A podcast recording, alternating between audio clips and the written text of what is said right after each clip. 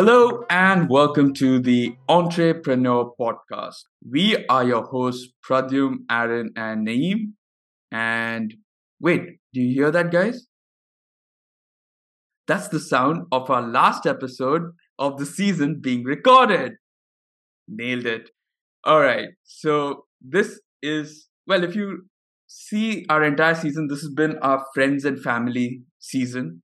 We've only had friends and family throughout the season because we've been more com- comfortable with them. And this episode is pretty much the same. We've got my cousin on the podcast, Anirudh. So, Anirudh, welcome to the podcast. Is this your first ever podcast? Have you been on previous podcasts?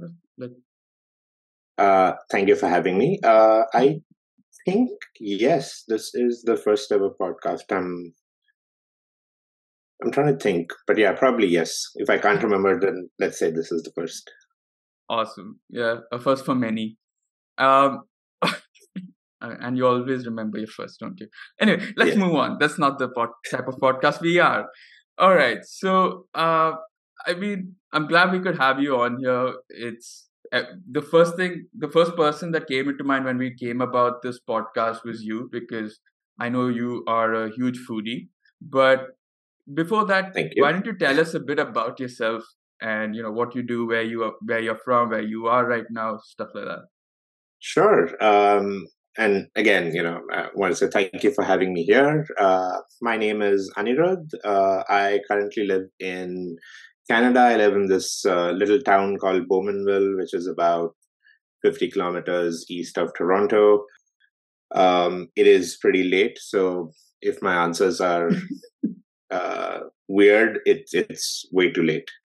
Yeah. Um, yeah. yeah. I mean, uh, uh, food has been like a very important part of my life from a very early age, uh, starting with enjoying eating food to a few years, well, about 10, 10 years ago, where I even uh, started enjoying cooking and trying different cuisines. And so, you know, uh, a perfect example to define how important food is.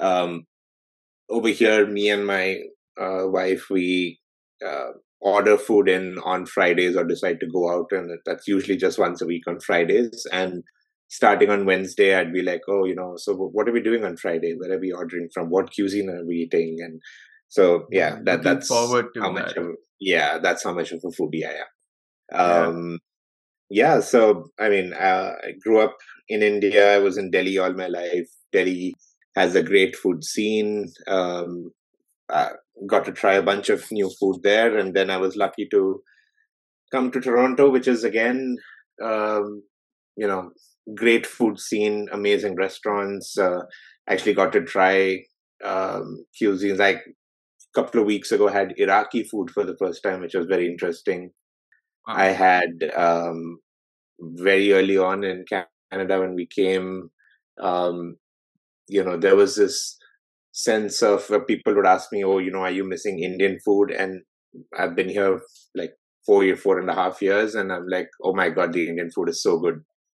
Um, uh, so yeah, you know, just the just the variety of uh, uh, cuisine and the kind of food that I get here, I think you know uh, I'm happy at least the the food journey continues.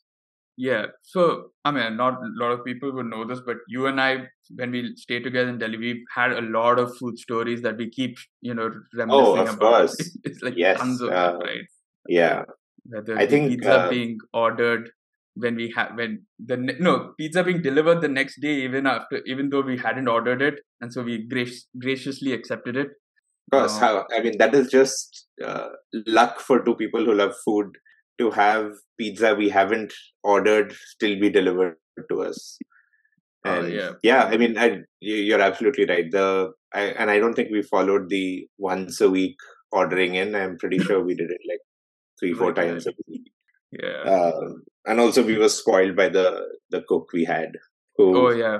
Who I must mention came up with a dish that I still we still make here now, uh, which is the egg and sausage curry. Oh, and, Oh, yeah. Still? Oh, okay. Yeah, wow. Okay. Yeah. So, I mean, you know, egg, yeah. instead of just uh, keeping it traditional with just an egg curry, we're like, oh, you know, why don't we throw in some sausage, isn't there?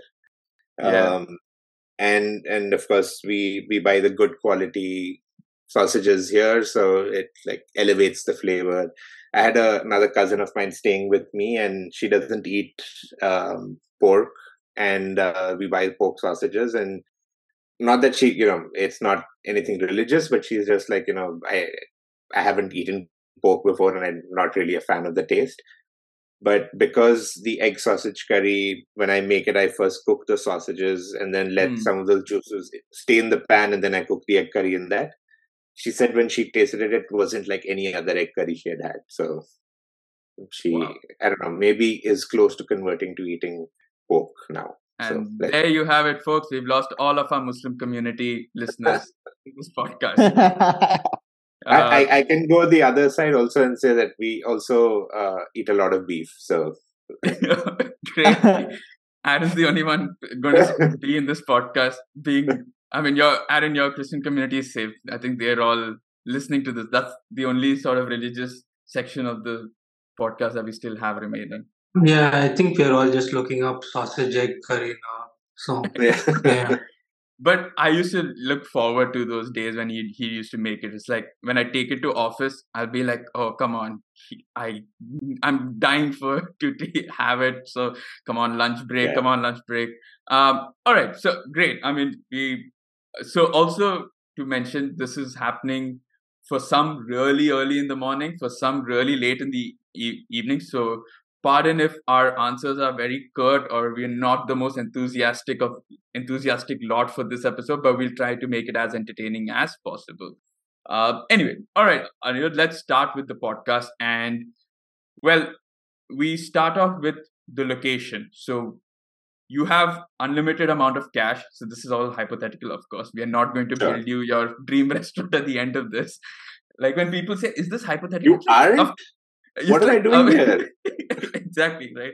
Like when people ask, "Is this hypothetical?" Like, of course it is. Like I'm not going to sit down and like you tell me, and then I'm going to after this podcast design your restaurant. So it's all hypothetical. But Sure. where in the world, if you were given a choice, where in the world would you would your dream restaurant be located in?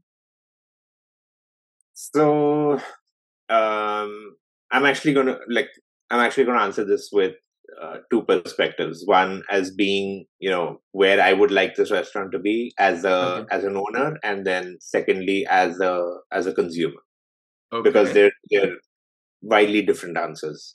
Ooh. Uh, we've uh, and when I say we, uh, my wife shares a similar passion in food, and we, you know, a lot of our discussions is about food. So if I say we, it's uh, you know, it's referencing me and my wife.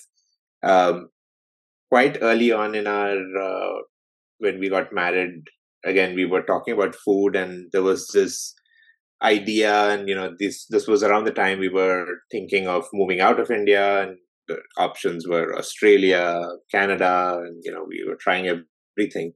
Um, but there was this sudden idea, you know, what if we move to New Zealand to this, you know, picture New Zealand, those beautiful looking fields and, you know, sheep around there and, you know, this open field. You have this tiny little cafe. Life is slow, life is chill, and we're running this little cafe serving stuff like, you know, simple stuff like a good grilled cheese sandwich, a good breakfast menu, um just you know the two of us running it and yeah i mean that that at some point actually we could see ourselves doing that um and i Just, that that uh, is the yes Yes. So just before you get onto the other bit, because I know you, Yeah. it's just pure coincidence that our previous podcast that we recorded yeah started off something similar. So I am very Ah. skeptical in the sense. Okay, it was in the Scottish Highlands.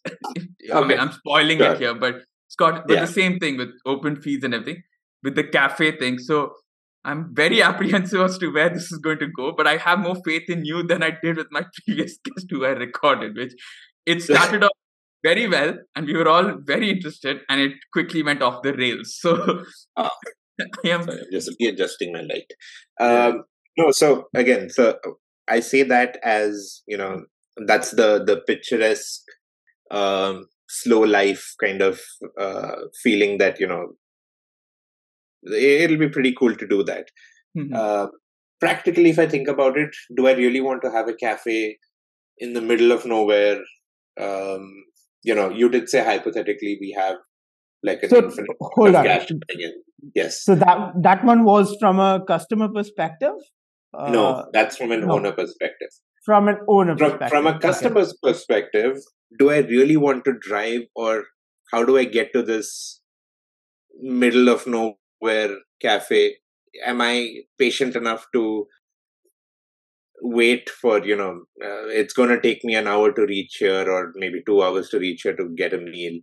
Uh, from a customer point of view, no, I want something that's close by. I want something that's, well, I guess comfort food. Uh, I would probably serve comfort food, but um, I don't want to like travel that long for a meal. Uh, I do it here sometimes, but not all the time. So, Yeah. um, but you know, you said we have infinite amount of cash, so let's let's stick with the dream of opening this uh, little cafe, um, doing breakfast, lunch, dinner. So, you know, a breakfast menu. I I love making grilled cheese sandwiches over here. We love making a lot of eggs, so I'd probably keep it simple with different Okay. types of eggs. We'll, Oh, we'll we'll get get, to to, that, the sure. yeah we'll get to that later but Yeah. in terms of so new zealand as a location so Yeah. uh, my first thoughts were again i like because again i did say that our previous recording was kind of similar so she there chose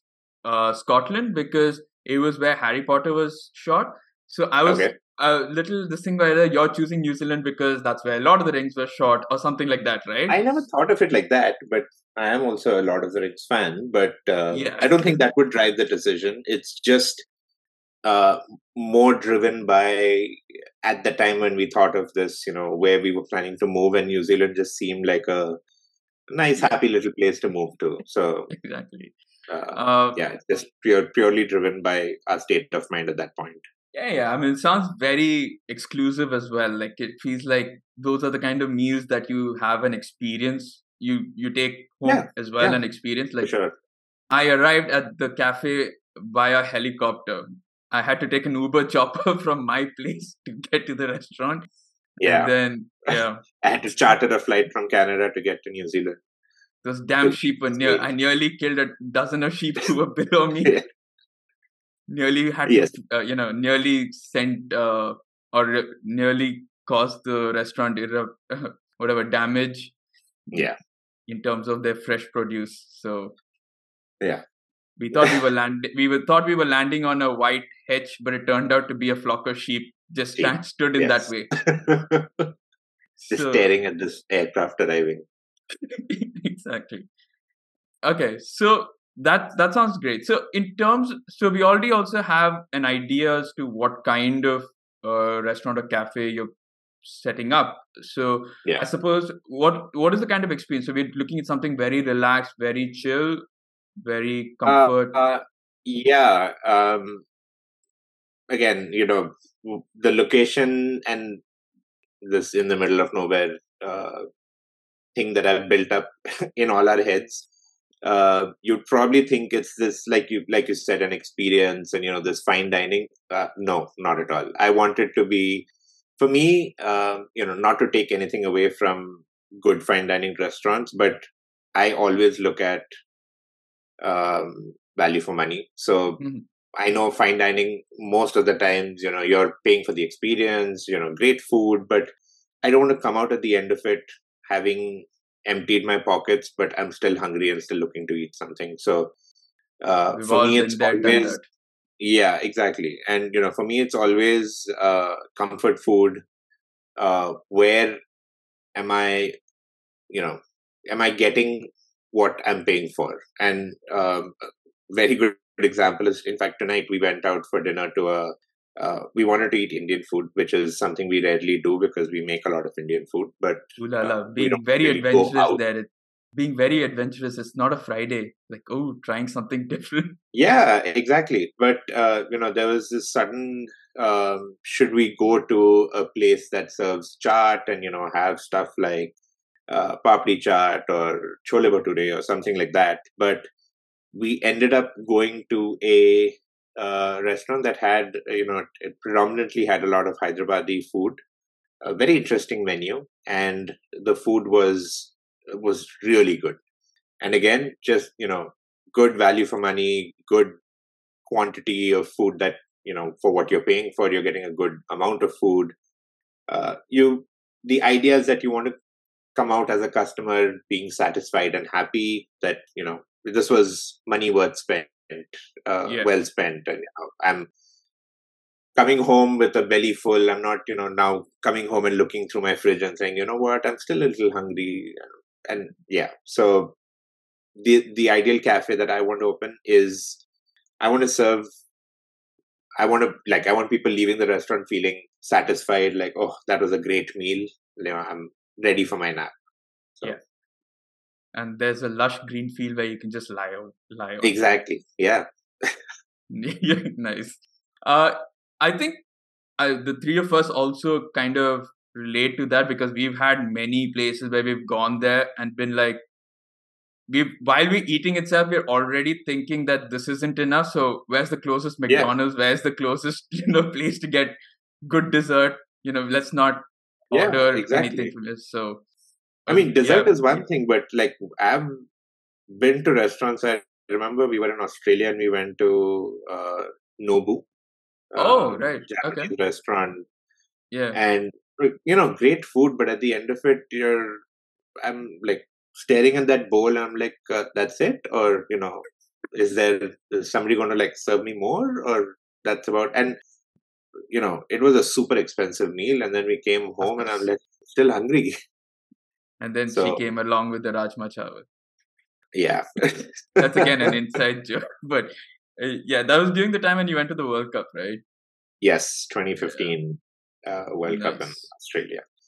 But Nice. yeah, you know, uh, I, I think this also comes from uh, looking at our parents when we host, you know, when we hosted people in back in India. Mom was always, and this is something I make fun of uh, all the time because uh, if mom tells us, you know, oh, someone's coming home, we're like, oh, so you're making a simple menu, and then there'll be yeah. like 20 Oh, things on- yes. on the menu. Yeah. So, you know, I think it just comes from growing up with that, that, you know, food has to, there should, you shouldn't feel like, uh, someone comes to eat and then, you know, they go back and they're still hungry. So while I don't completely believe in serving 20 items when you call people, but, you know, there shouldn't be, uh, a situation where you run out of something. So even if you make like three items, there's enough Yeah. of those three. So Like when that, that's these guys the idea. Also. Yeah. when these guys come over, I normally make like the traditional starter, main course, dessert.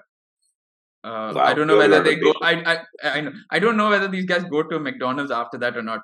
I I have no clue. I can so that you'll have to ask them. But uh, like I agree. Like when my mom, like when we host people, I'm like she'll be like, I'll make this and this. I'll be like, okay, that sounds simple enough. And Yeah. I'll also make this also. I'm like, why? Why is that necessary? Why? She's like, no, no, I like Yeah, it. I don't care what you do, but like you're you serve, you make quantities fit for a village. Like even if it is Exactly. make two two dishes and you make that much quantity, that's fine. But she'll make four five Yeah. dishes and it'll be that much quantity. I'm like, yours, uh, what is it called though? Uh, when you know how the quantity of food, or I forgot the name. There's a particular term for it. Quantity of food. yeah but it, it just goes out of proportion right like Yeah, You- exactly. And you know that. Uh, sorry, I know this is deviating from everything else, but I think the idea that when people come over, they're not, uh, you know, and there are twenty items, it's going to. That's all somebody can eat, right? I mean, Yeah.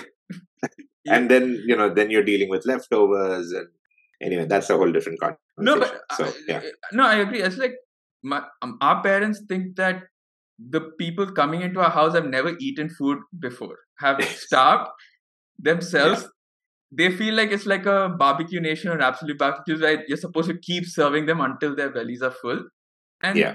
they've never had so you can't be like you know pradyum you can do your one dish thing and all that but i can't do that i need to make enough I yeah, said, at least keep it to two, three. No, no. They will. They are Yeah. hungry. They will eat. When they come, nobody eats. They'll all yeah, exactly.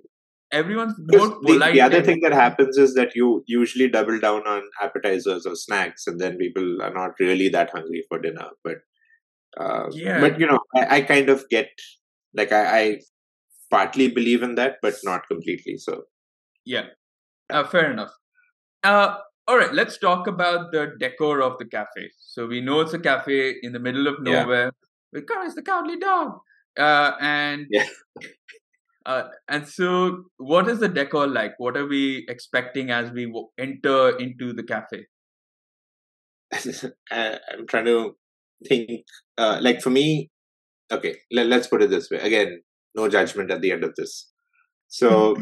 That's Uh, a good way to start off every conversation.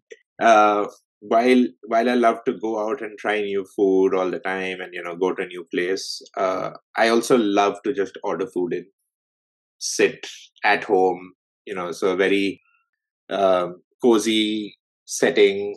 What we do a lot here, at least on weekends when we order food, and rules are slightly relaxed for my daughter, so that you know others we always try and sit and eat together at the table, but weekends we also want to watch TV and eat. So uh, kind of you know we bend the rules but you know what we do is we just sit in the basement we pull out we have a couch which pulls out into a bed so we like pull that out sit in front of the tv bring all the food down and then you know it, it's it's a nice cozy setting and a happy setting for us on a weekend. So i'm not saying we should have couches in the restaurant but i am looking at a like a very um, you know each table is this cozy intimate setting that kind of gives you the the feeling of being in your own space um, Okay. because like i don't know that's at least how i feel that a lot of places sometimes picking the right table is also what gives us that little corner to ourselves rather than being in the middle of the restaurant with everything else so um, i don't know I, I kind of again i don't know what this is going to look like but i want Yeah, each course.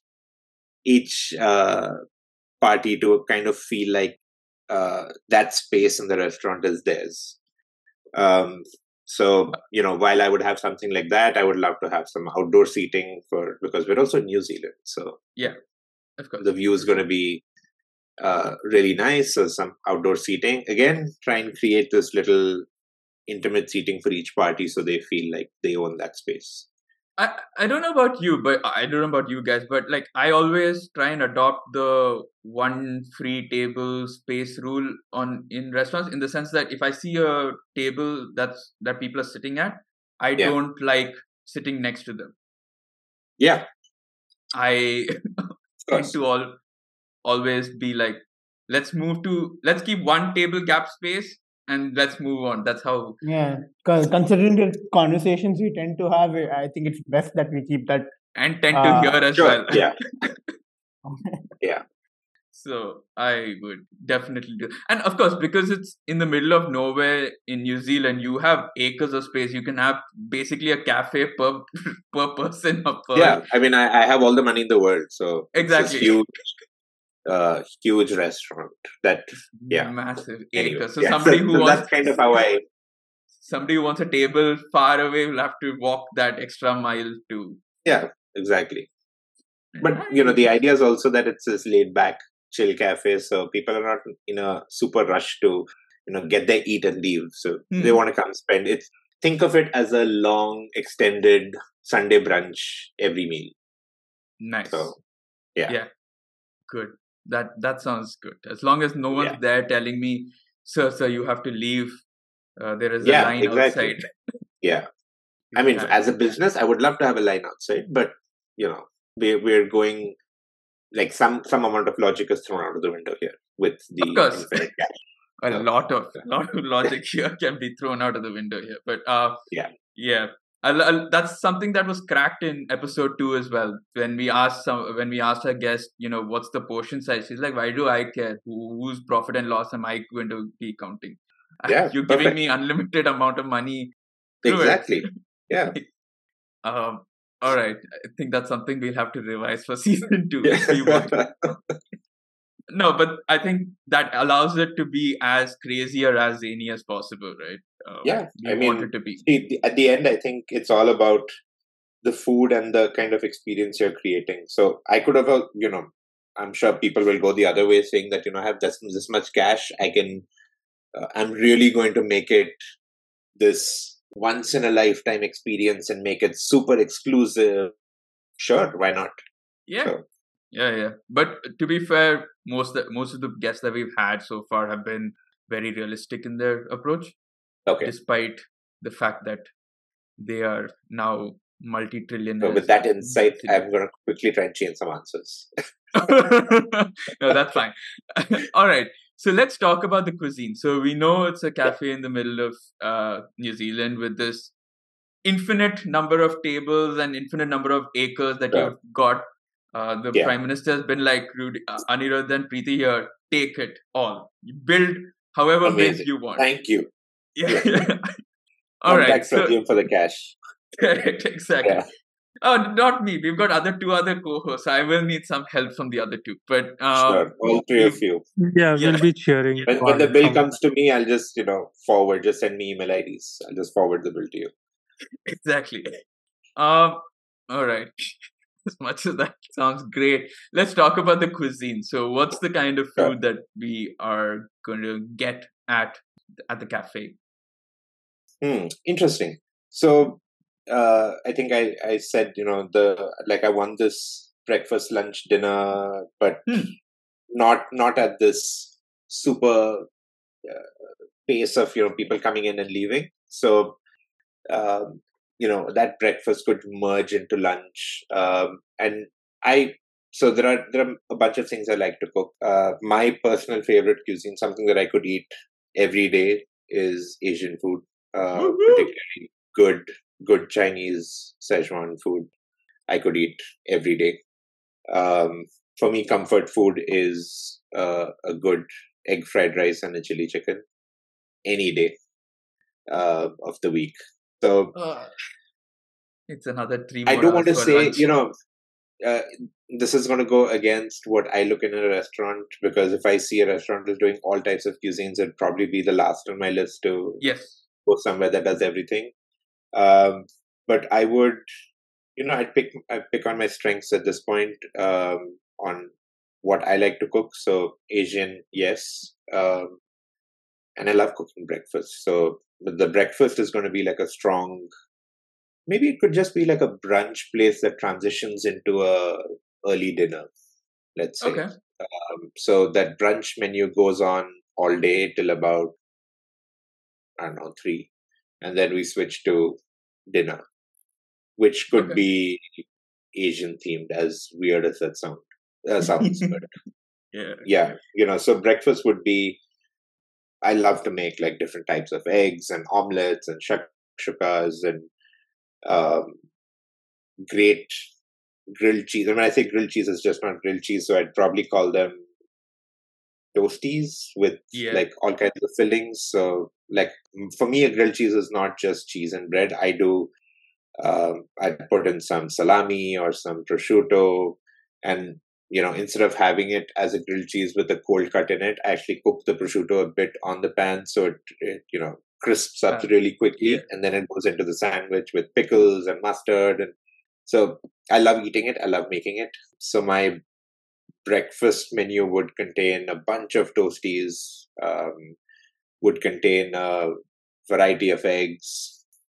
I think I make a good pancake also. At least I do for my daughter pretty often. So maybe some pancakes, but I'm I'm not too big on pancakes. But Hmm. it would it would probably be yeah, a variety of toasties and uh, um, different types of eggs.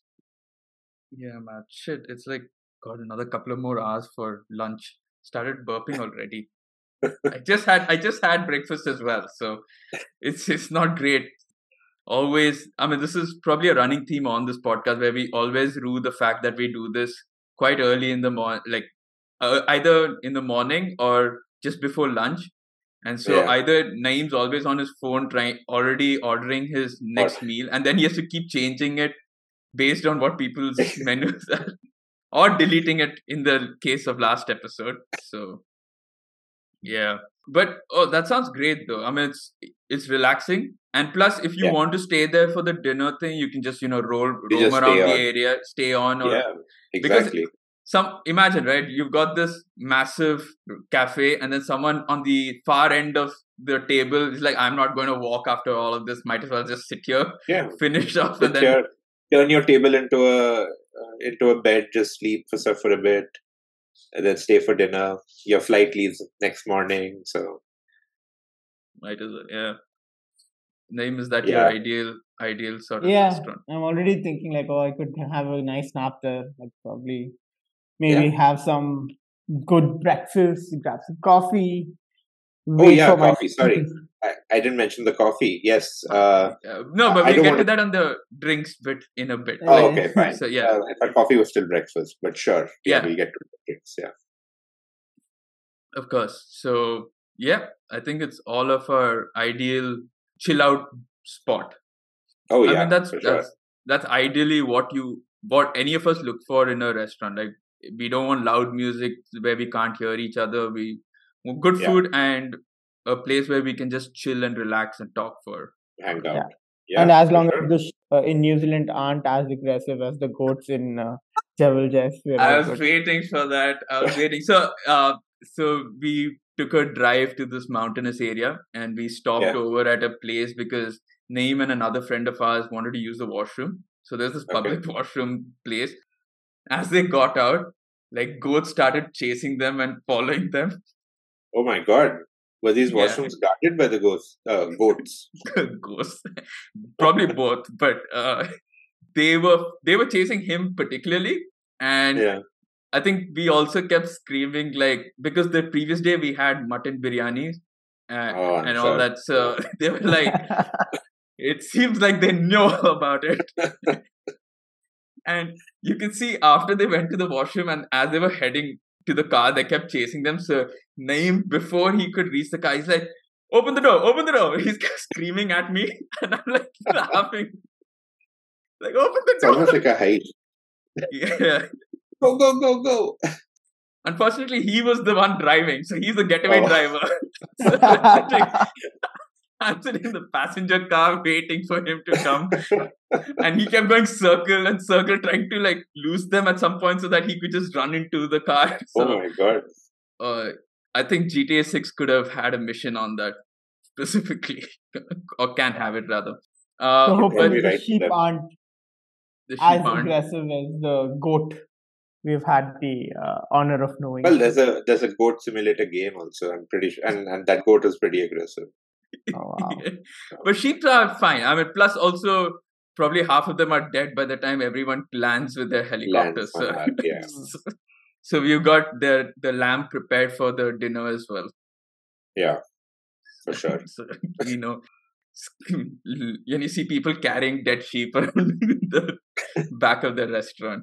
Uh, all right, so let's get to the biggest part of this podcast and the most important part, and that's the menu. And we divide this Okay. into different sections. So we start off with drinks. Now, because you said this is a brunch and dinner, we'll have two different types. So, Yeah. for brunch, what is the one drink that you would recommend at the restaurant? And for dinner as well, you know, whether it be alcoholic or non-alcoholic, uh, Sure. you know, what is the what would you recommend to us? So for breakfast, I'm going to give you two because uh, I I need Fair my morning coffee every day. So I'm in no way a coffee snob. Like I just I I prefer having South Indian filter coffee, and that's what I make for myself every morning. Um, and you know, I'd love for people to taste that because when we have people over, they are pretty excited to have filter coffee in the morning, including some of our white friends. So uh, I'd probably do filter coffee. Sure, why not? Great. Um, and you know, it's an extended brunch. Uh, no brunch is complete without a good mimosa. So I'd probably do a mimosa as well, if I had to name like two. To our non-alcoholic friends, what is a mimosa? Mimosa our al- is, For our non-alcoholic friends. sure. A mimosa is orange juice with uh, a good sparkling white wine or a champagne. Uh, combination is great. Uh, works super well for a brunch, especially a brunch where you don't really have to get a move on and you know you can sit there for hours. Mimosa does is something you can also do at home.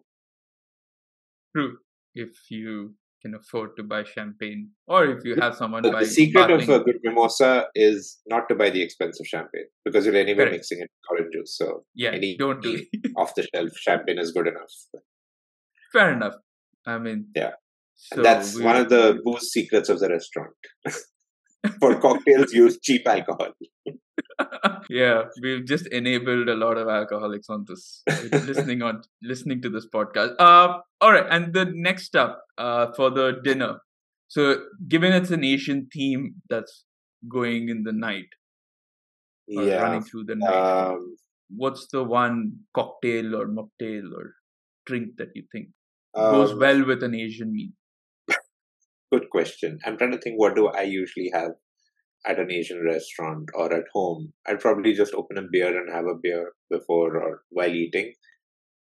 I don't know if there's anything in particular I would do that was that would be different for an Asian restaurant.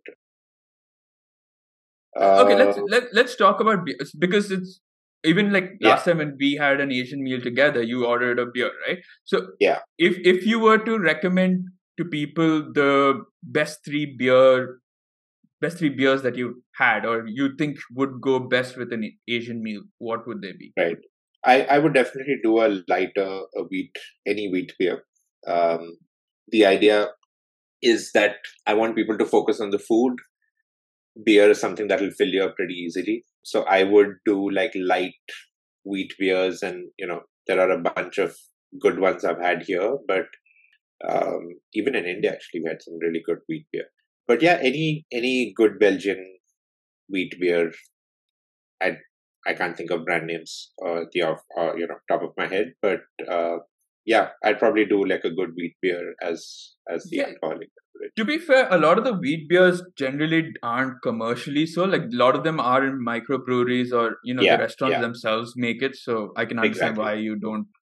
Uh, I mean, why brand names don't come into mind. But yeah, I, Yeah. I would agree with the same. Like uh, we've had instances where we've had like heavy beers and it just kind of ruins.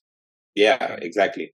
I mean, uh, there was a stage in my life where, of course, when I was much younger, where I would make fun of people drinking light beers, and now uh, that's all I can do.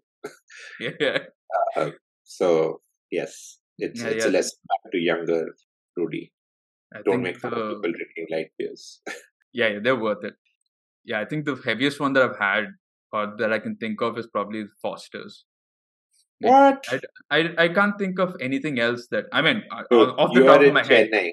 You are in Chennai, okay? So when I was in Chennai, the strongest beer I've had is a beer called Bullet. Bullet. Okay. Yes, it's unheard of. But Bullet, all it required was half a bottle. That's it. No, strongest. I'm not saying. I'm just saying in terms of heaviness to really like fill you up Uh, Bullet was heavy and strong. and strong. Okay. I don't think I I've not seen that here as well. I think the only thing I see here right now is like British Empire or something. So just terrible. oh, I haven't heard of that, but I, I definitely don't want to try it. Very good. Let's stay out of it. Um, all right. So now that we're done with our drinks, now, Yeah. are you a starter person or a main course person? It depends on the day. Okay. There are a lot of days where uh, when we go to a restaurant, we just order starters and that would be our meal. Um, So, it, you know, uh, on a regular day, you'd probably order one or two starters followed by main course if it's just the two of us eating. Uh, but there are days we would have just, you know, order five starters and that's our meal. Uh, Okay. It, it depends again on the restaurant if there's something interesting we see on the menu and you know if there are like three starters we really want to order then we don't order main course. Or we'd order um you know if we if if we go to a let's say a, a pub here and you know each main course is like a single serving i order a main course she orders a main course we'd probably order one main course and just share that. Or we'd order a salad and then a bunch of starters something like that. Right. uh, so it actually depends on the day, it depends on what we're kind of feeling. Um, because I like both kinds of meals. Um, I, I think the all starters kind of meal gives you a bunch of variety to try out different things a restaurant has to offer. Yeah. With main course, you can't really do much of that, especially if it's a, you know, a smaller party. So yeah, I mean, it, it depends on on the day for me. Okay, so I think that's more Aaron's territory because Naeem and I are both like starter boys. Heavy, So- okay, Yeah, Yeah. we like we pro- probably would order. I mean, in the sense that we like main courses as well. Not let's not get it wrong. Like I don't mind a Yeah. really good steak or whatever in a place. Yeah. But more often than not, I would like ordering a lot of starters and trying out a lot of Sure, yeah. dishes rather than just ordering Yeah. a main course. But But you know, Ah. let's say if I go to a Hyderabadi restaurant like today, Yeah. uh, we ordered this really great starter, which was a chicken with uh, curry leaves, and oh my god, it was so good. Uh, okay, But you know, their their curries looked good as well, and I wanted to. I I probably wouldn't have only had starters today because I was like, I Sure. need to try some of this main course as well. So, but you know, then Yeah. that that gives me the thing that you know I need to go back here to try some of the other stuff. So exactly. So, but I, Yeah. again, I would probably have a lot of starters and then maybe share a main course amongst people. Yeah. I wouldn't order a main course. So that's what I would normally do in a lot of restaurants. Is like Yeah. tapa style restaurants are like my favorite because I would just Oh, nice. just on starters. Yeah. Small bites, but you try different things, and I can try all types of meats and seafood, Yeah. whatever I can eat. Right. exactly.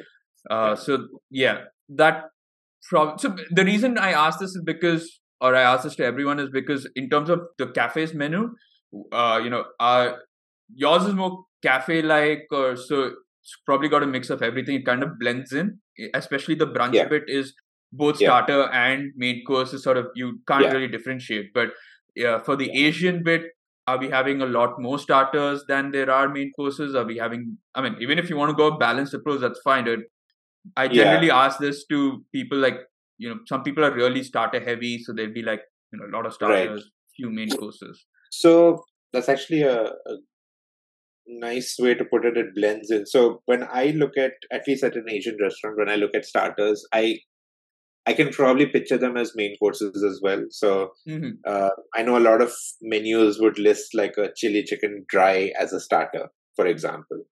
Uh, but that's something I would eat with my fried rice or with noodles. So I consider it part of main course. So I think uh, I I don't want to probably define it as you know appetizers, main course. If be I if. I want to keep it simple, then I would just say you know I would just say meats, veggies, Okay, rice noodles. So you know you decide you want to eat it as a starter, you want to eat it as main course. That's pretty cool. I was just picturing you get a menu that says food on top, then Food, just every, sure, yeah, that, that would be ideal. I mean, technically that's what it is, but I'd I'd probably categorize it as you know, oh, I love dumplings, or you know, so Yeah. I would definitely put dumplings on the menu, which again you could have as a meal also. So, But that's a smart way of doing it, though. Like you just create ba- on based on the protein, and then Yeah, have exactly. everything in that. So, yeah, Yeah, that's pretty. yeah. Good. And, then you, you pri- know, I price it. I wouldn't do a very whatever. elaborate uh, listing in each category. It would be I, I don't want to confuse the the customer or overwhelm the chef as well. Or Mhm. if I'm the chef, then I don't overwhelm myself. So yeah, Fair enough. Okay, that sounds very logical, and yeah, I I would definitely go down that route. Uh, let's move on to the main course. Now, again, we've Sure. we're kind of blending. Okay, so sorry, Yeah, before yeah. we get to that, so starters, Yeah. right? Uh, Yeah. For both brunch, uh, I mean, say okay, let's do this because we're blending in Yeah. starters and main course. What are a couple of dishes that you would definitely say we have to order during brunch? And Okay. what are the dishes in the evening for during the Asian part of the uh, meal? What are the two dishes that you'd say you know you guys need to have? Like, there's no way you're leaving my restaurant without having this. Okay, sure. So for brunch, I would definitely encourage people to get a toasty of their preference. So if it's uh, veggie, I'd do something with mushrooms and truffles, and if it was a meat sandwich, I'd probably do something with ham and cheese. And you know, when I talk about a toasty, it's it's not this really thin sandwich. It's it's a pretty sizable sandwich with multiple layers. So I would definitely tell customers that you know one toasty and get one like shakshuka for the table. Um, I would recommend those two more than you know getting individual omelets or something. I would say get a good sharing dish for the table and get a toasty each. That that would be my recommendation for I- breakfast or brunch. I would go. I mean, for a toasty, I would ideally love to have pepperoni on mine. Sure, we can do that. Hypothetically, thank you. Uh, but uh, yeah, pepperoni toasty, and I You always like. So, yeah, I'm paying right. I'm paying for myself. Yeah. Anything you need, sir. and I think in terms of the eggs dish, I always like to order uh, an egg dish that I can't make at home Okay. because like omelets and uh, sort of scrambled eggs is something that I'm used to. Poached egg Yeah. also it probably needs to be an elevated poached egg for me to be like okay I need to order this because it's Right. something that Yeah. because I'm paying that much and I'm paying a lot for this meal but I'm paying paying so I Yeah. might as well enjoy something that I can't make at home. So like maybe an eggs Benedict where I don't have the patience to sit down and make a hollandaise sauce or That's a you that's know a great point. That's actually exactly what we do here when we go for Yeah. brunches. Uh, uh, there was a time that you know I would order the the usual scrambled eggs with bacon and you know the Yeah. works, but it's like you know I can do this at home as well. So we we've in fact been ordering a lot of versions of eggs Benedict, and you get you know there's a salmon Benedict, there's a Hmm. turkey bacon Benedict, and yeah, so that's usually what we're also ordering. Uh, another popular brunch item that I've ordered in the which again something I'd never eat at home is uh, fried chicken and waffles. It is so good. Oh yeah, I've been wanting to try them. I've never. Served- I said this last time with a served with a slightly spicy uh, maple syrup. Maybe, hmm, I I'm not a huge fan of savory and sweet mixed, but I would still want to try it because everyone keeps raving about I it. thought I'm- so too. I thought Yeah. so too. That, you know how is this going to go, but it, it does Yeah. go. Yeah. Okay. I mean, fried chicken and waffles. I like both. It's just a matter of Yeah. combining the two. Is like, Yeah. uh, um, yeah. So that's I would go like eggs Benedict. Uh, shakshuka also is something that again I would make it at home, but I don't make it often Yeah. enough. So I'd be like, let's try this out. So yeah, something Sure. that's very different in terms of egg is what I would order. Uh, so Right. yeah, Makes and sense, course, yeah. And now let's move on to the Asian themed meal uh, dishes. Right. So what are we? So, in my experience at an Asian restaurant, uh, or something that I would order, and I'd probably recommend people to do that as well, is get a few servings of dumplings. So, do a mix of, um, you know, choose the protein you want, but do a mix of steamed dumplings, do pan fried dumplings. You know, get a good mix so everybody gets to try everything on the table. Yeah. Um, I'm a sucker for dumplings. Um I there's in fact a place pretty close to us uh, where I've ordered in from that have I want to say probably 20 varieties of dumplings. nice. Yeah. Yeah, so you know, I've I've had meals that have just been like three types of dumplings. So I would say yeah, get get a variety of dumplings for the table and like for me I would like with that maybe some uh, shrimp salt and pepper. That's again something that Okay. I, you know you won't make at home. Hmm. Uh, second is if you ever order in salt and pepper dishes are never as crunchy or you know they become soggy by the time you order in. So that's something that you is you know worth eating right there as it's being made and then comes out straight to the table. But yeah, I would say like do a salt and pepper dish. I, I said prawns or shrimp because that would be my preference, but any salt and pepper dish and some you know variety of dumplings. So because you've been or you've lived your life in Delhi and now in Canada, dumplings over momos or momos over dumplings? Shall I be uh, controversial and say that it doesn't really matter to me as long as they Okay. look, look the same and I'd call them Fair a enough. dumpling or a momo. So Yeah. I, I was trying to be correct and you know I said dumpling so I stuck to pan fried dumplings, but I was just going to say steamed momos or fried momos or I was like I was gonna say I was like tandoori momos and those momos. momos. Like, Yeah, yeah, yeah, yeah. I was like, those are my go-to. Though, to be fair, off late, I've had some pretty terrible ones where the dough has Oh been no! overly uh, thick, and so you feel the dough when you're eating it, and it's ruined it. Oh, So I'm like, uh, yeah, that's unfortunate. But I would, I'm a sucker for more. Like uh, after after university, you we've gone to multiple number. Oh, we've gone to that Chinese truck numerous Oh, times and had Yeah, yeah. momos. So There are, um, in fact, in Canada, to your point of momos or dumplings, there are a bunch of momo places that are Okay. run by, you know, Nepalese people. Uh, there are the the restaurant I spoke of that is close to us is actually a momos place. Okay. Um, and they have something called kurkure momos, which was something I had not had before, which was Okay. amazing. okay. Uh, so it's basically uh, a fried momo that's coated in, in kurkure. yeah, yeah. I've I've seen uh, videos on Instagram do, of them doing that with uh, spring rolls, oh, interesting. kurkure spring rolls. So Yeah. I'm I'm very interested and intrigued by the kurkure momos. So I've not had Yeah. that before. So that's something Yeah. that will. But yeah, I would. I mean, I'm good but you know, way. since yeah, yeah, I, I would call them dumplings on the menu to sound fancier. So yeah, Of course, so order order a variety of uh, dumplings. dumplings. Uh, your favorite dumpling though, that you've had? In terms of filling, Yeah, in terms of filling. yeah, Hmm, or the type of maybe. tough choice. No, I mean I would do well. I, sure, I do pan fried pork and shrimp. Okay. Wow. Okay. Yeah. That that sounds so good. That sounds Pan really fried really pork, pork and shrimp, or no, I like the, and. I Sure. yeah I, I like the fact that that's one that's the one dish Naeem will not be near anywhere near.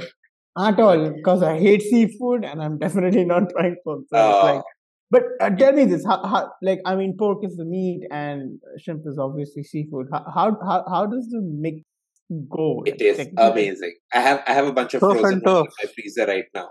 Yes, surf and turf basically. Surf and turf. yes, perfect. Uh, but uh, yeah, okay. And uh, I, for me, whenever we talk momos or dumplings, my mind always goes to the sauce that we had that we used to Oh, order from yes. from that kati roll place. So there's this one Yes. kati roll place in Delhi that we started ordering from quite later on, and they had momos as well. And for me, mo- with momos, it's also a lot to do with the dipping sauce, right? Like as good as the filling is and as tasty Yeah. as it is, like the sauce needs to be spot on. And this sauce, like I kid you not, this would this is essentially the lava that we were discussing last last time in our recording. Like we were talking about chocolate lava cake and how lava would flow through our bodies and come out the wrong side. It was that spicy, right? So what you're eating, you would be if you're not used to spice, I mean, you would be the next day you'd be spending your like half a day on the toilet. Like it burnt your insides.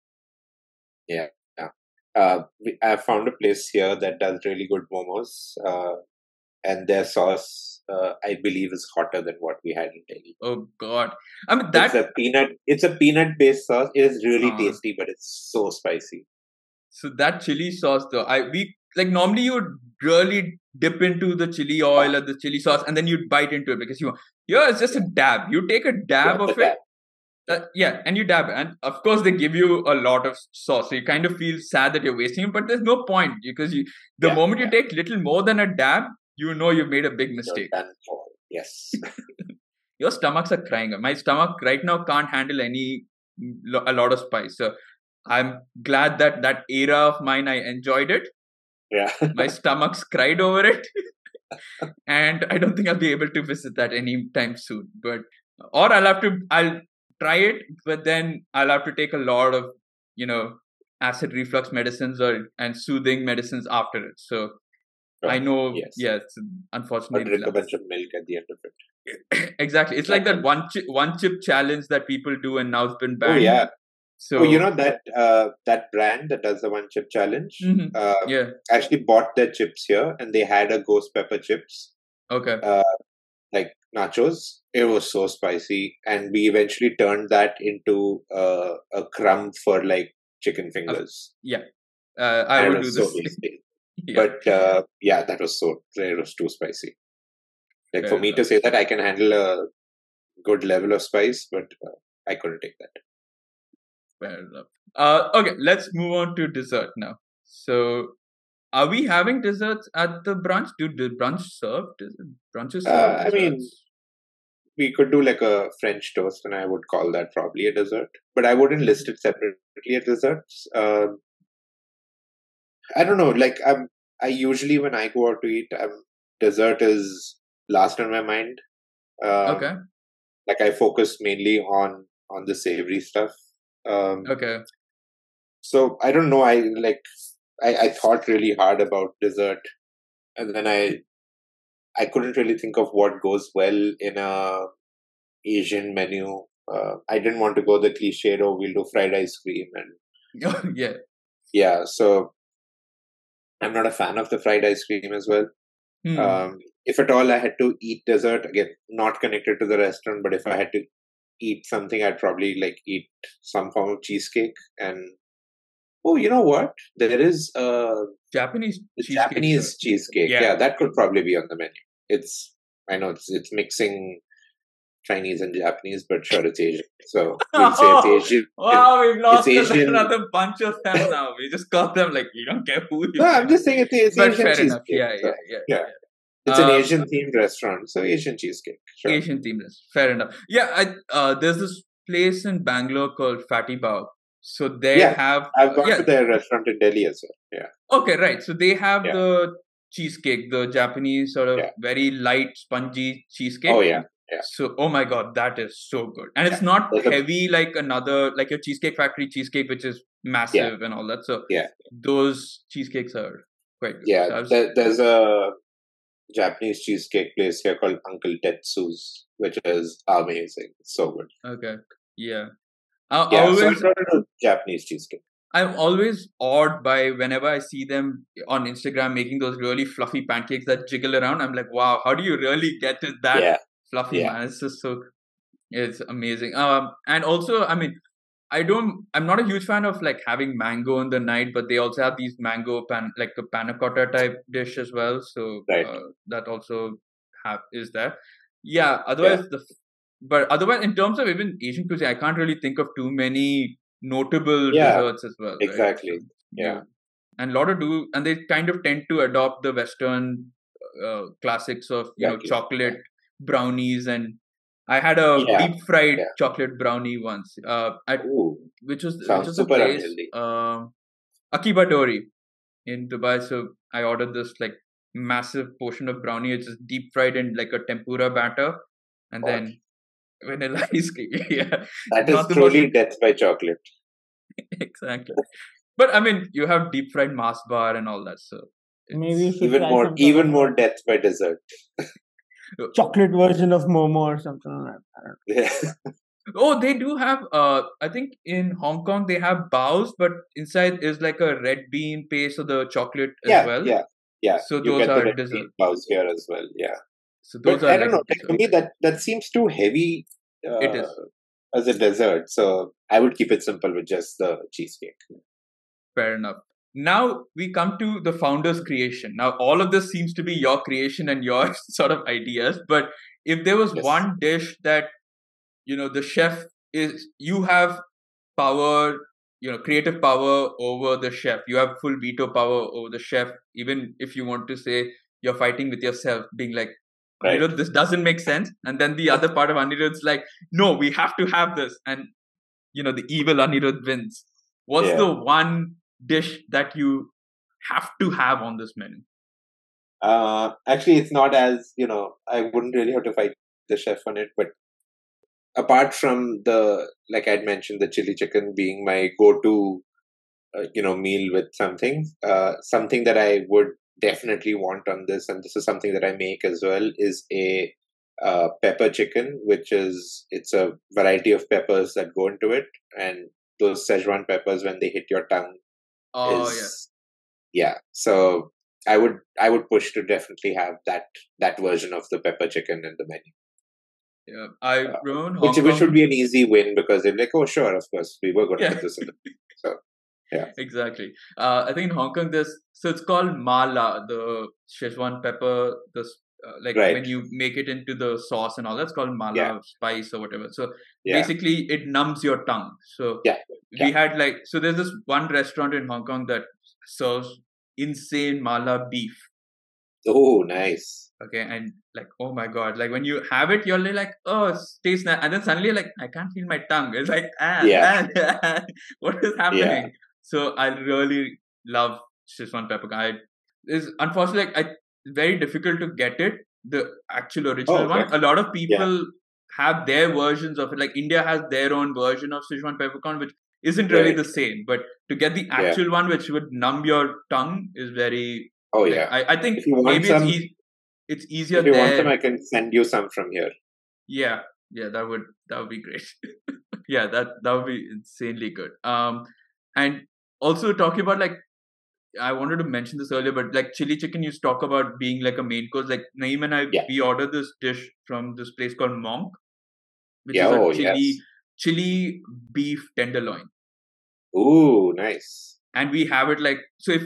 Whenever we meet or whatever, and he'll Yeah. be like, "Let's order from this place," and we'll order a lot of fried rice, and the portions are like Oh, it's portion control. That's what the term was. It wasn't Oh. quantity. Oh my god, that was what Quantity it was. of food. quantity of food, portion control. Yeah. So, and the, that's the thing with Chinese cuisine or any Asian cuisine is portion control is not their suit, right? Not their forte. It's like they will put Yeah, fried rice like they've never seen. Yeah, that's true. I, I've of course told you of my experience in Chennai where we would say soup one by two and it would be two full soups. So yeah, they had no idea of portions. You're right, actually. Yeah, so we'd order one fried rice amongst the two of us, and then we'd order this one chili beef tenderloin. And you could see, like, after we eat it, it's probably stained the entire plate red because of, Ah, I don't know whether it's either the color plus also the spice levels and everything, right? Yeah, So, but yeah. oh my god, it was, it's the perfect sort of dish. And it's a Yeah. starter, it's listed as a starter, right? So, You eat it as- main course. Yeah, yeah, so exactly. completely understand that. All right, so it's this has, I mean, it's not gone off the rails as I was Yeah. skeptical about. it. like after talking to, like you should listen to that episode because we started off and it with so much promise and being like, this sounds great, this sounds amazing, and when it Yeah. came to the menu, it kind of, well, I mean, the less said, the better. It's all over. yeah. Uh, uh, but Uh, that was hilarious. yeah, I mean, Uh, the only thing I would think about is like, I don't, uh, and I haven't been to New Zealand, so I don't know, but you know, what is the acceptance of uh, how much Asian food is eaten and stuff like that. But I'm sure, you know, people are coming from all over the world to eat there, so it should be See, okay. you anyway need a helicopter or an airplane to reach your place. So it Exactly, doesn't matter from where they're coming from. They Yeah. as well. So Yeah. you you pay like you're paying all this money to get there, but the food is not going to be super expensive. So Okay. we'll we'll make it worth your while. Yeah. Uh, to be fair though, I I mean the guests still have to pay. I'm not paying their meals, right? I'm just paying for your restaurant to be set up. So I mean Yeah, we're not- exactly. so they'll have to pay you Exactly. whatever. yeah, good Yeah, enough. Yeah, but and he doesn't that care the about. Sorry, he go doesn't ahead. really care about uh, how many people are turning up, right? It's his Yeah. own restaurant. That's Yeah, true. Because I'm still Yeah, funding it. revenue- Or yeah, yeah. basically, Yeah. exactly. Fair no. I, for me, the guarantee is like you know you're coming, you're going to get great food. So if you're okay to you know make the journey, however, that's up. Fair enough. Okay. I guess that you do for any sort of really uh, a meal that you know is going to be good or uh, like Yeah, if I know or or an experience, right? So you'll be like, Yeah. you know, you I've heard of this place. It serves insane food. What's the drawback? Uh, I need to take a flight there, but it's fine. It's worth it. yeah, Uh, Also, considering the huge influx of uh, social media influencers, Anirudh can have as many people visiting Yeah. his restaurant as he wants Exactly. and charge you for that, basically. yeah, Big Yeah. playing of the influencers. So. exactly, Yeah. I'll be there every every Friday, uh, every Saturday morning, being like, Anirudh, look at the books, Anirudh, what is happening? Why is it all red? I don't have to look at the books. you look at the books. yeah. Uh, oh god, this is backslide. But let's move on now to your dream chef and dream guest. Now we tend like I know you cook really good and you love to cook and all that, but we kind of tend to tell our guests that let's not have you be Yeah. the chef just so that you Okay. enjoy everything. So, Right. uh, who's the one dream chef that you'd love to have cook all of your food? So because it's Asian food, um, No, and this does not have to be any Celebrity. actual celebrity chef or anything. It could be sure. say Um, um, actually a, a bunch of recipes that I picked up over time, especially Asian recipes, has been this one chef that I've seen on social media. Uh, I only know him as Chef John. I don't know his last name. I don't know anything about him. But Okay. is uh, this Asian dude who his knife skills are something else. And I've tried a bunch of his recipes, and they're like they've always turned up amazing. So Okay. for me, like with Asian food, uh, I, I guess he's a celebrity. Like like I said, I only know him as Chef John.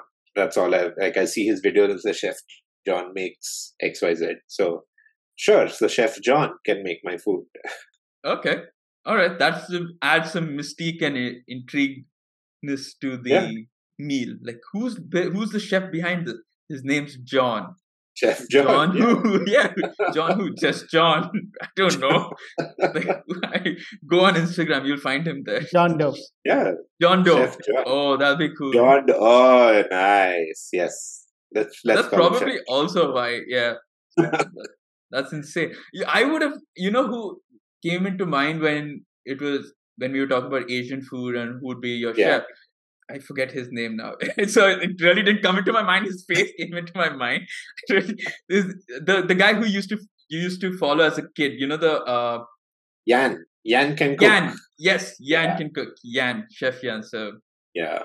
Well, yeah. I mean, that's an interesting story. I uh, started cooking Chinese food mainly when I was a child, and this just came about because my dad and me watched this show, this Asian cook whose name was Yan, and he had this catchphrase. Then he would say, "If Yan can cook, so can you." And that kind of just became a a thing we would say at home, and I don't know that that kind of inspired me to make this Asian meal, uh, which I would do not very often, of course. And you know, this is I can't remember how old I was. I probably was uh, I don't know, early teens, I guess, or maybe Okay. even younger, maybe even younger. So for me, making that, uh, like I, I'll tell you the menu. I used to make a. Everything was vegetarian because my mom is vegetarian and she didn't allow us to cook meat at home. So it was a vegetable fried rice with fried almonds, uh, vegetable Manchurian uh, with a gravy, and a spinach and baby corn and hot garlic sauce. So that's that was the standard Chinese menu that I used to make okay. but it was it used to be this process where i'd be like you know i will cut the vegetables i will do everything from start to finish so if dinner was at 8 i would start cooking at 11 in the morning get all Fair of enough. this done by 8 o'clock yeah, and when yeah, i look I- back now uh, Yeah. like if i had to make uh, an asian style dinner so let's just say you know one protein chicken chili chicken and fried rice for example 40 minutes yeah. Yeah. Versus eight hours as a child. So yeah, so I mean that. I mean it's. I haven't thought of Yan can cook in so many years, but uh, yeah, that that kind of started that whole journey, and of course lost touch with cooking in the middle, growing up, and you know, college and living alone and all of that, and then actually started cooking again after I got married. So yeah, and I, I reignited this joy for cooking only after marriage. So yeah, but Yan Can Cook started it all. But again, you know, I, I don't remember the, any of those recipes, or I'm sure he was great, but uh, I can only talk of you know stuff that I look I at now. I saw him recently in a Hell's Kitchen episode. So Oh, really? of- yeah, yeah, yeah. Oh wow, he must be super old now. Looked okay. Oh. Still okay for his age. Uh, and now we move on to your dream guest?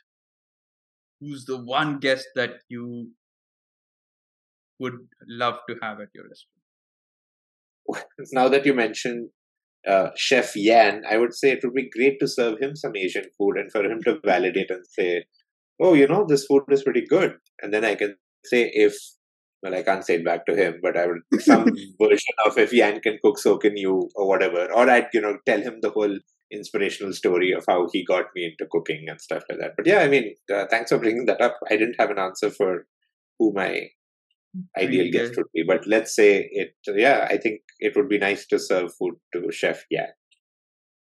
Okay, all right. Again, I don't know his full name. I only know him as Chef Yan. I'll find that out. Uh, Naeem, you wanted to say something? Mm, No, no, no. I was just saying, uh, if Anne can cook, so can you. Uh, like a short form for Annie. Nice. We and then he'll with be if you say that and he'll be like yeah but i already know i can cook you don't have to tell me that again so his name is martin yan Martin Yan. Okay. he's 74 years old Oh wow, he must seventy four years old. So I must have been. This was what like twenty five years ago. Okay, so he was he's not that old yeah. 50 year old man back then. Yeah. So, prime of his career Yeah. no towards the end of his Yeah. career but um yes so it'll, it'll be nice to, for him to sit down and be like yes if yan Yeah, exactly. yan could cook and so can anne He's like, and you're like, who's Anne? Kaun? Who's he talking about? My name is John. My name John. yeah. Uh, and But all right. both, both the questions are, are mutually exclusive. So ideal guest if I was cooking for them, and uh, you know, dream chef is Chef Yeah. John for me to run the restaurant. So They're not meeting at the same time. All right, perfect. Th- and now we come to the most important bit, and that is the, the name of the restaurant. So, have you thought about what you call this cook, so can you. no, I don't have a name, and I'm very bad at coming up with names.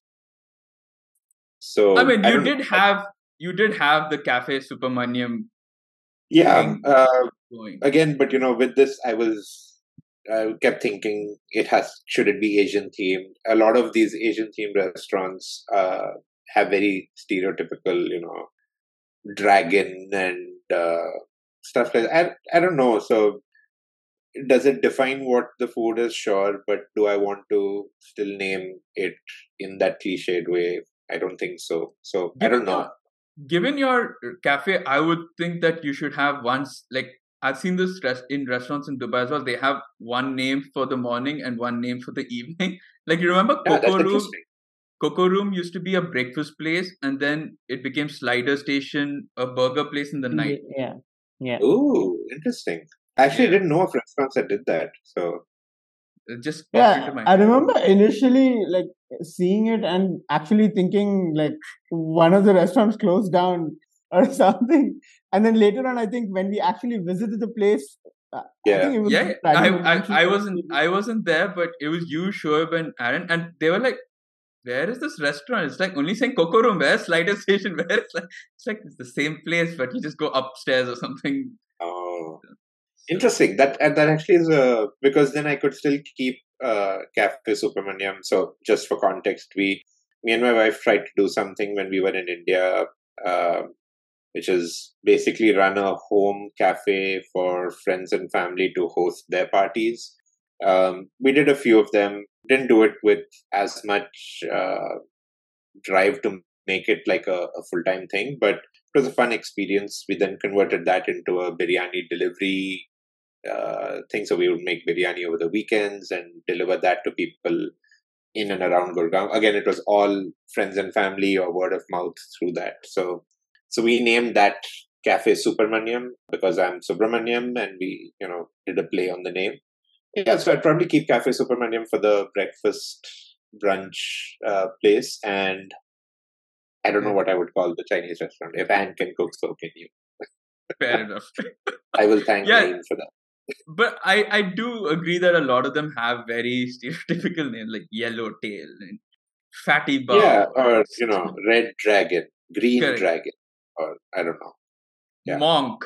Monk itself is like, come Yeah, on. exactly. So I don't know, uh, or you know, it could also be something specific to for it being in New Zealand, and I don't know enough about New Zealand to to suggest something, but I'd, I'd consider all of that to think Monk, of a name. Monk of the Rings. Oh yeah, that's a, you could do something with Lord of the Rings. Yeah, for sure. Yeah, something. Uh, so something like that. Yeah. Uh, Yeah. But that be that's really cool. Or you have that real. You have that thing where I mean, you and I both love where it's uh in China where English is spelled wrong. So like Oh yes, Wong- English.com. Yeah. English.com. Wong Fuking Fuking Yeah. uh, bookstore or something Yeah. like that. So Yeah, so something yeah. like that. Uh, yeah, but I don't know if that would bring in the uh, Asian population to the restaurant. So probably I'd have to be careful with that. Yeah. Yeah, they'll be like, "That's my name." Look. oh God, we're losing a lot of people listening to the podcast right now. Uh, all right, and let's okay. Now we move on to the fun bit of this podcast, and we're gonna play a quick rapid fire round. Okay, so Okay. it's- Not saying that any of this wasn't fun to begin with. Fine, I'm leaving. yeah, we tend to drive away our guests after this section, before this section. So, uh, so so this is a rapid fire round.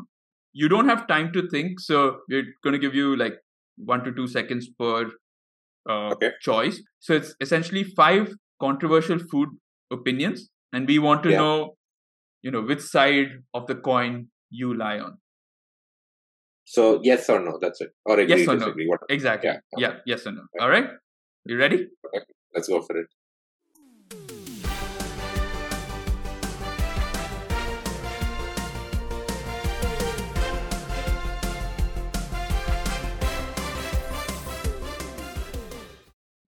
The first one biryani with or without elaichi. With as much as I don't like to bite into it, uh, it does add flavor while you make it. So with Okay. Pizza with or without pineapple. never pineapple. Orange juice with or without pulp. Uh, with pulp, Okay. Peanut butter smooth or crunchy. crunchy, Gulab jamun hot or cold. hot. Cereal milk first or cereal first. Milk first. Okay. Fine. Fair enough. I have a I reason for that. I have a reason for that. yeah. Uh, I like the cereal to sit on top and still be crunchy. And my Okay. problem with putting cereal in first is that everything gets too soggy then. So I had another reason as to why I did that, and that's because in India you need to boil your milk and have it warm enough. sure, So Yeah. I had to already have the milk in the bowl ready. to this- Yes. But Yeah, but I mean, if I when I do that now, people are like staring at me like, uh, you know, what are you doing? There's no cereal in that. I'm like, yeah, it's coming. the I- one is something that I probably will have to strengthen a little more. I think it is the idea is you know do you like having it still in the food? Like we we were ta- talking about the concept of having Elaichi kind of in the process, but you need to pick it out before you serve it. Essentially, right? Sure. So- Then no, no elaichi, okay. no cardamom in biryani. cockroaches.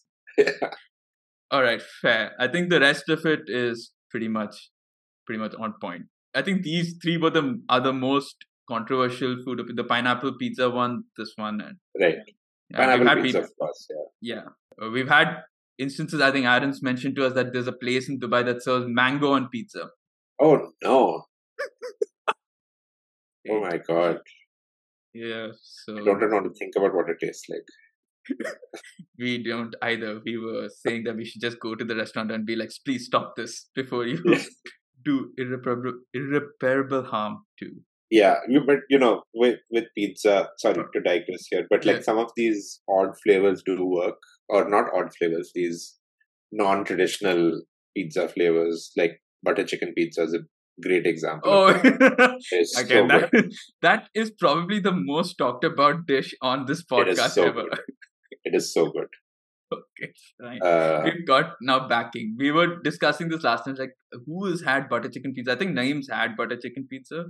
Uh, so he's I've probably the. It's excellent. Yeah. Yeah. Okay. Um, like I would, I would also to drive away more of your audience, I would probably do a chili chicken pizza also.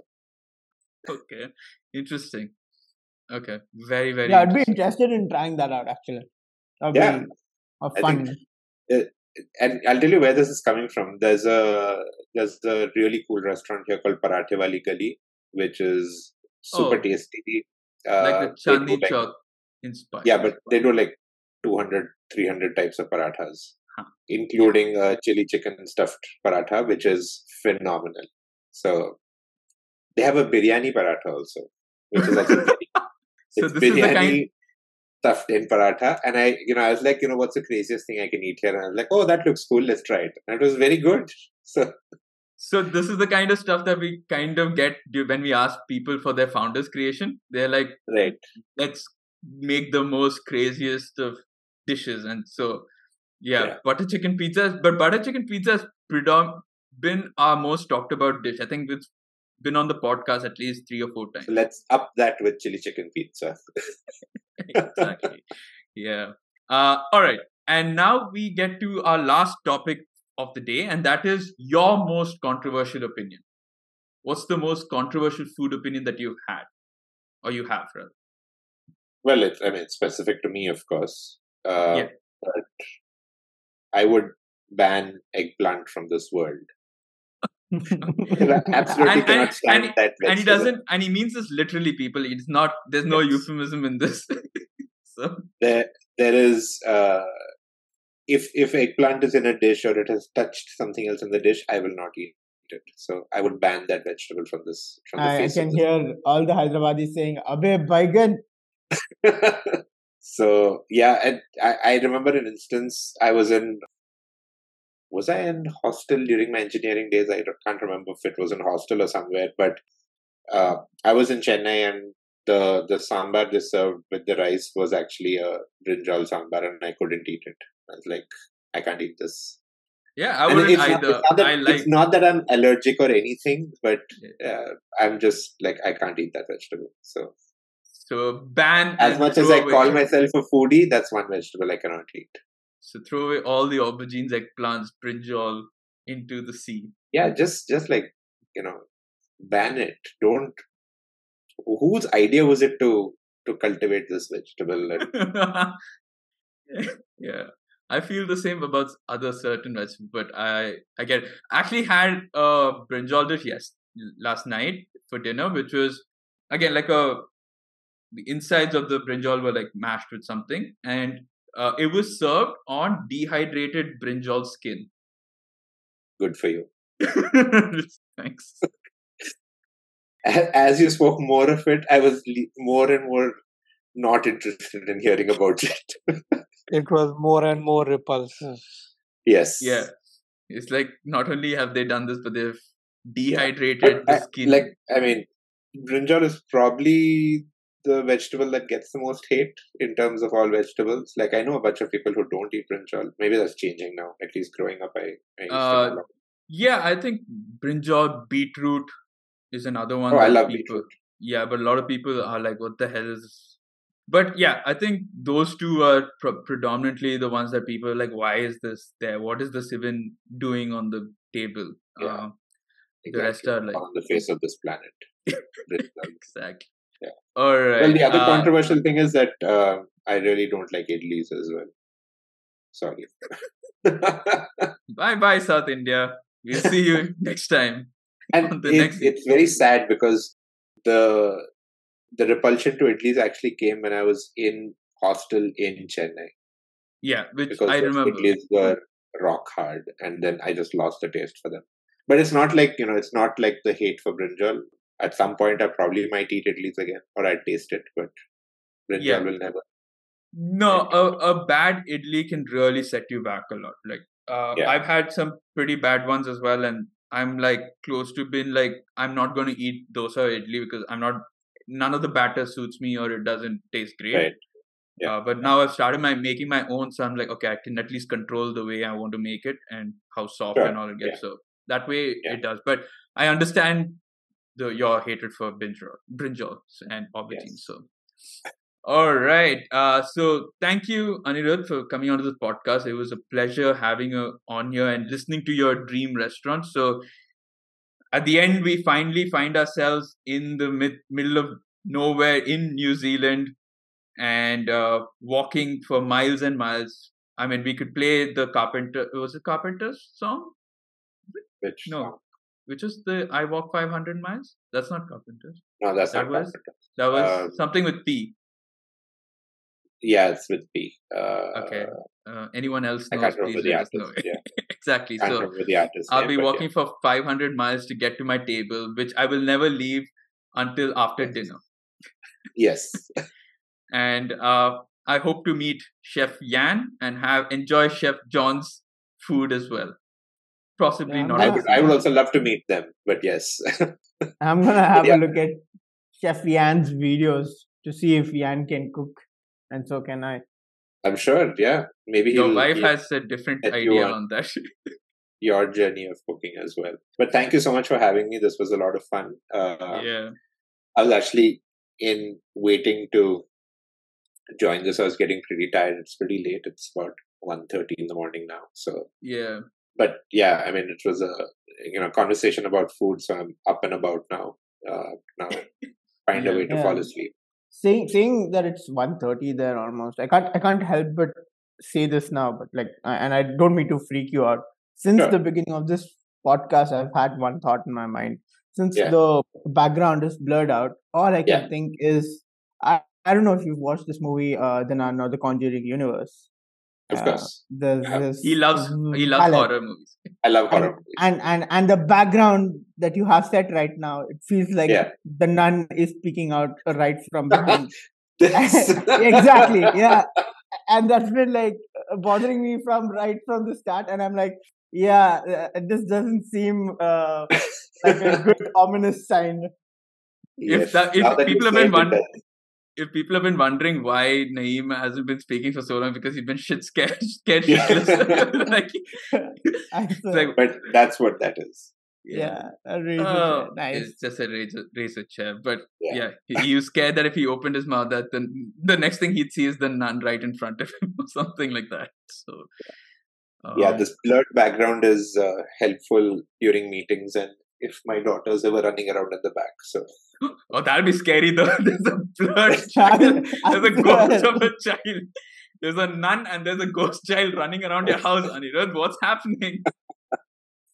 but yeah, that's a perfect way to end this podcast. And I, I mean, in my earlier podcast, I'd normally say, you know, we'd love to have you back, but unfortunately, in these sort of circumstances, having you back would just mean having to listen to the same sort of restaurant idea, unless of possibly in course, the yeah, future, you know, there's something new, something if different, something and changes yeah if something changes, p- perhaps we were also thinking of doing maybe like something like a couples edition where both you and Preeti come on and talk about Sure, yeah something that both of you have together Yeah. or want to start together. So it's Yeah, all on the pipeline. uh, But for sure and you know like you said like i think there are like if if i say asian food is my go-to food there's always a you know if not asian what next so Yeah. you know there are different ideas on what that other restaurant could be like and what kind of food it would be like so yeah I, and I know we also stuck to New Zealand because of that being from an owner's perspective, maybe from a customer perspective, Exactly, where where yeah. would it have been, and we could have Yeah, yeah, we can discuss sure. that. So, but this has been, I mean, probably a brilliant way to end this season, season one. I mean, with this episode. So, always nice to start off with someone start off the season with someone who thinks food is just sustenance to end with someone who actually likes food and likes to eat and cook food. So uh, i'm glad we could have you on here and yeah hope to have you on here soon. Amazing. Thank you so much for having me. And so you want me to do this dramatic cliffhanger end to season